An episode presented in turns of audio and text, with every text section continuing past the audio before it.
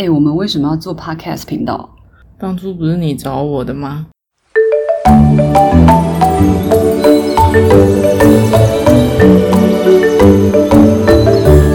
大家好，这是深思熟虑的第一集，我是 Reduce，我是 Recycle。你知道为什么要找你吗？对啊，为什么？因为身边跟我一样环保的大概就是你了，所以我我身边的朋友大家都觉得我蛮奇怪的吧？你身边的人都不环保。也也不能讲这样，就是我们是先驱者。我同事讲的蛮好听，他说我是先驱者这样子，嗯，对，比环保魔人好听很多 很多很多。对，对。然后我们在刚刚在开录之前，就是呃，Reduce 才收接到一通电话，你那个电话可以讲一下？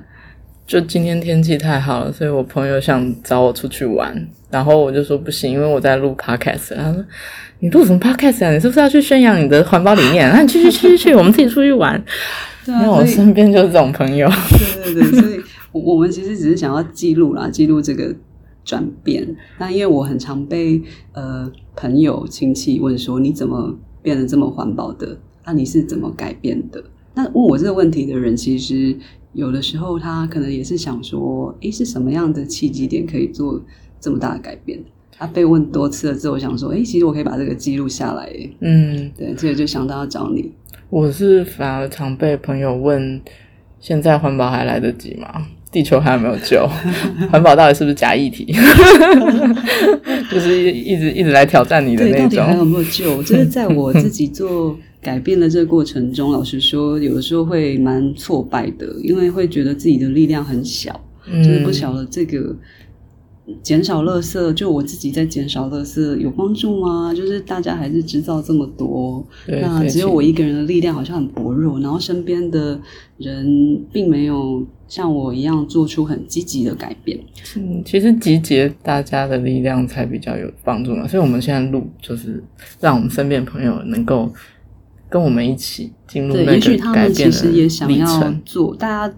大部分人可能都知道这件事情很重要了，但是不晓得怎么做改变这样子。嗯，呀，那我我在那过程中，其实呃也会去看，诶，别人有什么样的经验，比如说有些社团，呃，不速之客啊，那我也在 FB 上面发现一个换物社团，那那个社团可以把呃我身边我用不到的东西，我不用丢掉，丢掉又制造垃圾，诶，也许有人要，那我们去交换。那我就是因为这样认识 Reduce 的。上次我们交换的那个是食物袋跟环保杯嘛？对对对。我其实那时候看到这两样东西的时候，我就觉得就有一个噔，觉得叮觉得这一定是。借狼借狼搞啊是赶快嘞！感觉气场有有有同样哦。平常就是在换物社团交换的人哈。如果是面交，即使是面交啦，也是马上交换就哎再见，就不会再多聊什么，嗯、因为其实就是有我达到这个目的就好了。对，那那天我们那次聊蛮久的。对对对，就是应该是因为提到了环保跟一些。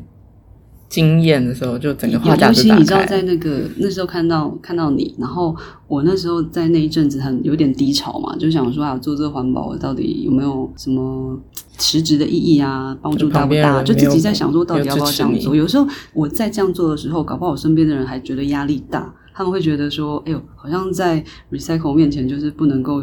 拿塑胶袋，然后看看到我要来了，赶快把塑胶袋藏起来，还是说，还是说就是吸吸，就是不敢用吸管的压力。对啊，那时候就 就就其实有也有一些 confuse 啊，然后我就想说，看到了 reduce，真的这样。那时候这样还不认识你嘛，然后就突然有一种，然后在溺水的人抓到游泳圈，我要多跟你聊聊。然后我们就在那个，终于有同温层。我们是约在中校新生捷运站诶，我们就坐在那个椅子上面，就坐到大聊特聊诶。我们聊了应该有搞不好一两个小时，应该有，应该有。后来我们就持续保持联络。对，所以当初你想到要做 podcast 来问我的时候，其实我也蛮开心的，因为我也很想要。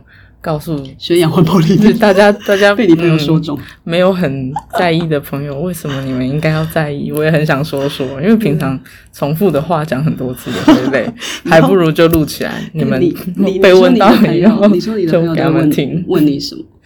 他们会问我说：“为什么要这么环保？还有没有用？我少做一点，还有我少做一点，但是其他人都在制造，那是不是没有就？”这是百搭嘛？然后还有就是，如果你不要塑胶，那超多东西都不能用。那还活得下去吗？嗯、就觉得会很不切实际。其实有的时候，我觉得大家在问我们那些问题的时候，我觉得都表示他们其实有关心。哎，其实有注意到，想要好像先有一个关注。那我觉得只要这个关注再持续下去，就会有一些行动。所以今天我们就是想要告诉大家，我们如何从关注变行动。嗯，然后我自己的话是那时候，呃，二零一五年很长。那那阵子是最多最多环保相关议题的新闻的时候。那如果大家有印象，二零一五年吗？那那因为那一年是巴黎气候协定签订的那一年，啊、各各种的气候变迁议题新闻都是在那一年出来的。好好，所以我那时候有注意到，像大家知道海洋吸尘器，嗯，在二零一五年的时候，他那时候还正在研发，哦，那个年轻人叫 Boyan Slay，嗯，然后我我那时候看到他的新闻的时候，其实我非常非常的。震惊，因为我觉得说他一个十几岁、十六岁吧，我记得那时候他到希腊去游泳，就发现了那个海肺的问题，然后就进而了启动这一个一连串他的一个研发的计划。然后我就突然反思说，那这样子的话，我可以我可以做什么？我当然没有他那么厉害，我可能也不一定那么聪明，但是至少我觉得我好像也可以贡献一点。一点点自己的力量，那是从那时候开始，对啊，嗯、然后包括你说的嘛，那时候新新闻很多，所以那时候也很流行。我觉得大家都会看到新闻有播，就是某某某某人他一年或者是什么两年、五年制造的垃圾很少，可能是。五年才一个小小的罐子，嗯、这对，就只这个就是他五年来制造的垃圾。嗯，那大家可能都会觉得哇，这是过的什么修那个什么高高僧还是什么修行者的生活才做得到吗？其实那那个。等级我我觉得也不一定是就每个人都追求得到，但是就开始就会开始发现说，各式各个国家或者地区的人都会开始注关注到要怎么样从生活中减少垃圾，然后怎么样降低碳排，做就是用环保生活让。整个环境可以更友善的持续下去，已经开始越来越多那种讨论出现嘛。对，那那几年其实是最多。对，等下我觉得这几年其实有慢慢的，其实有点减减少。可能你有觉得吗？会不会跟川普总统有关系？哦，比如说 没有啊，开玩笑。像如果以台湾的 YouTuber 里面比较有名跟环保有关，比如说台客剧场好了，那时候我也是在大概二零一五、二零一六，然后去注意到，因为我自己在关注这个议题，然后就他拍了蛮多这影片，那时候他的点阅率超高的，嗯，现在就低很多，嗯，所以他也是。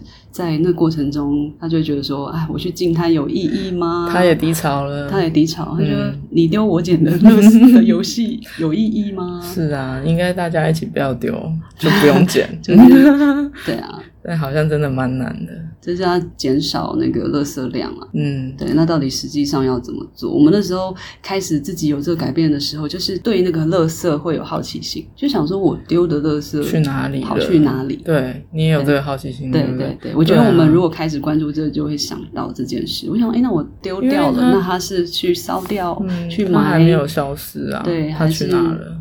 还是再回收？好像是不是就一定是？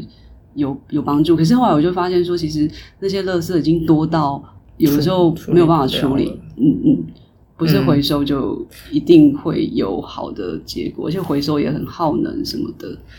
就大家可能大部分我们身边的人的责任会觉得，我把垃圾丢到垃圾桶，回收的物品丢到回收箱，我的责任就完了，后面好像就不干我的事了。可是。其实它还没结束诶、欸，那个东西还在。还在对，那它它的下场是什么？它最后停在哪里？这件事情，这个好奇心引发了我们去去关注以后，才发现其实很严重。对，所以我自己的感觉就是说，哇，原来制造出一个垃圾，我觉得大家也不用想太复杂，因为我们就讲什么回收又什么很耗能，那好像很复杂，对不对？那你们就学我，因为我就觉得原来我制造一个垃圾后面的故事还这么长。也太伤脑筋了吧？那我就不要制造垃圾了，对不对？对，所以我的我的契机点就蛮简单，我就觉得说，那我的我自己要负起那责任的感觉，就是我就减少制造一点垃圾。但，这个究竟实际上要怎么做到？这个很多很多的面向可以分享，就是我们后面就可以对 继续下去。其实我今天我们今天要来录这第一集，我就我我就自己想说，哎，我今天制造了什么垃圾这样子？目前刘老，刚吃了一个饼干，那个饼干外面有包装，那是我今天制造的第一个垃圾。嗯上厕所的卫生纸，我没有制造。你好，你问到重点。对啊，因为我我就是，如果在外面没办法了，在家里其实如果大家有用什么棉质马桶啊，或是你有些人会装一个那个小小的喷水器，其实。呃，有一些方法可以不需要用卫生纸的，对，嗯、就是用手帕。那你手帕就是你每次都要清洗干净啊，嗯，对。然后，对啊，用用这样的方式，所以我我我我觉得有很多的面向可以去减少，这样。嗯，其实生活中很多，可能因为大家习惯了，从小，因为我们这个世代就是一个讲求卫生跟方便的时代，所以好多好用的东西，可能一次用完就丢掉了，就变成垃圾。这些东西减少了，其实整个垃圾量可以下降了。对啊，减少垃圾。其实我今天是生理期第二天诶。啊，你要公开这个事情？所以我也没有制造垃圾，因为我用的是月那个月亮杯。对啊，嗯、那这个对蛮多女生来讲蛮蛮有一个挑战门槛的。可能有人还不知道，我们可以、嗯、也可以分享对这方面的讯息。对。有些看起来好像必要一定要用的东西，其实都有替代的。嗯、对，就是在那个思考的过程中，也就是深思熟虑过后，我觉得会做出一些改变。可是那个改变就真的不是那么简单了。对，然后去思考，其实我觉得还好诶。真的吗？我是我觉得我是站在就是朋友他们的立场来想的话。哦我我的我有一个同事啊，就是也是就我说我很常被问嘛，然后问说哎、欸、怎么变这么环保，或者是说哎、欸、你怎么你怎么做的？那我有时候问他们说，那他们会觉得哪些困难点？嗯，那我记得我有个同事，他跟我说他也有看到，就是其实就是有一个叫 Lauren Singer 的纽约的女生，反正就是那那时候的新闻就是在讲她。一年当中制造的垃圾就有一个小玻璃罐，嗯、然后我就问那个同事说：“那你看到的感想是什么？”嗯，他就说：“哦，我觉得很像是一个挑挑战哦，不过我我觉得我做不到。”所以对他们来，我那时候的感觉是：哎，对他们来讲，他觉得这是一种挑战，就是好像这是一种什么马拉松，还是说这是一个要攀越不可能喜马拉雅山嘛？就是好像是要很用力去做到。嗯，对，我觉得。他们的想法跟我们已经在做环保的人的那个思考的逻辑，我觉得就不太一样。我不知道你懂不懂我的意思？嗯、就是他会觉得那件事情是要很用力去做，很用力，对不对？会有点像那样。他他觉得他把它形容是一种挑战啊，嗯、就是哦，这是一个挑战，有人在做这个挑战，我好厉害。但是嗯，我我对我来说不行，太累我知道了，他会觉得说好厉害哦，那你去做就好了，我就活在平地 上这样子。有人厉害，有人平凡，这样也没关系。有人厉害，就是有人跑呃二十四 K 嘛。对对对，我我不一定要跑那样子，四十几 K，我好好活着就好，轻松轻松乐活组就好了。对，会不会是这样子？哦，也有可能。对，但是你，我记得你说你的契机就是我的朋友他们会会有你，你说你是因为。从天气开始哦，越来越热。我差不多也是在一五一六年那时候，其实暖化是渐进的啦。但是因为那时候就是气候议题出来嘛，就会开始报道气候暖化，然后冰就会溶解，嗯嗯，然后海平面上升，这个相关的议题，然后整整体气温就会持续上升。然后我是我那时候是真的很有感觉的自己。好像每每个夏天都越来越热，嗯、然后为什么会这个样？然后冬天也开始异常，嗯、有些冬天根本不冷，嗯、就觉得说这不正常。对啊，所以我觉得是，我觉得要去有去在意这件事，因为如果当没有在意这件事，大家就是不会想要做出改变了。就其实我觉得大家应该都有注意到，只是有没有多一点点时间把它停在脑袋里面去想一下，哎、嗯，怎么会这样子？我我我自己啊，还蛮不怕热的，我超耐热，暖化对你没有威胁。但是对我你的那个时候意识到热的时候，我都觉得还好，我真的是可以不用吹冷气的人。那我在今年今年第一次感受到，真的天气好像有变热，嗯，异常的热，对对对，然后热到我不禁怀疑，难道是我要更年期了吗？突然想想不，没有吧，我还没到那个年纪，应该不是吧？那天气真的是，就是连我这个很耐热的都慢慢感受到了。对啊，或是有些新闻会出现说，欧洲因为没有冷气，他们常年是不需要冷气的，但是最近因为越来越热，有人被热死的新闻出现，会觉得匪夷所思诶、欸、就比如说比较高纬度的国家居然会被热死，就是这种事情，我觉得很多人应该都有听过，但是就会。忘了。然后我我我之前有去某一些聚会，然后可能那些人不一定是以环保为目的的聚会啊，就是大家闲聊，他们也会提到说看到某个某个新闻，然后就是啊，我们以后都是气候难民什么的。然后我就觉得说，其实媒体的力量蛮蛮重要的，所以我们今天立志，嗯、我们要成为。另另一种新媒体，对对对，好啊，所以接下来就会可能朝这个方向去跟大家分享各各个面向吧。反正我们生活中遇到的啊，然后我们可能或是我们看到什么超级不环保的事情，想要来黑特，我们就一起来骂一下这样子。好，对，那频道不是都要按赞、订阅、加分享？开启小铃铛没有？那是 YouTube。那我们没有铃铛。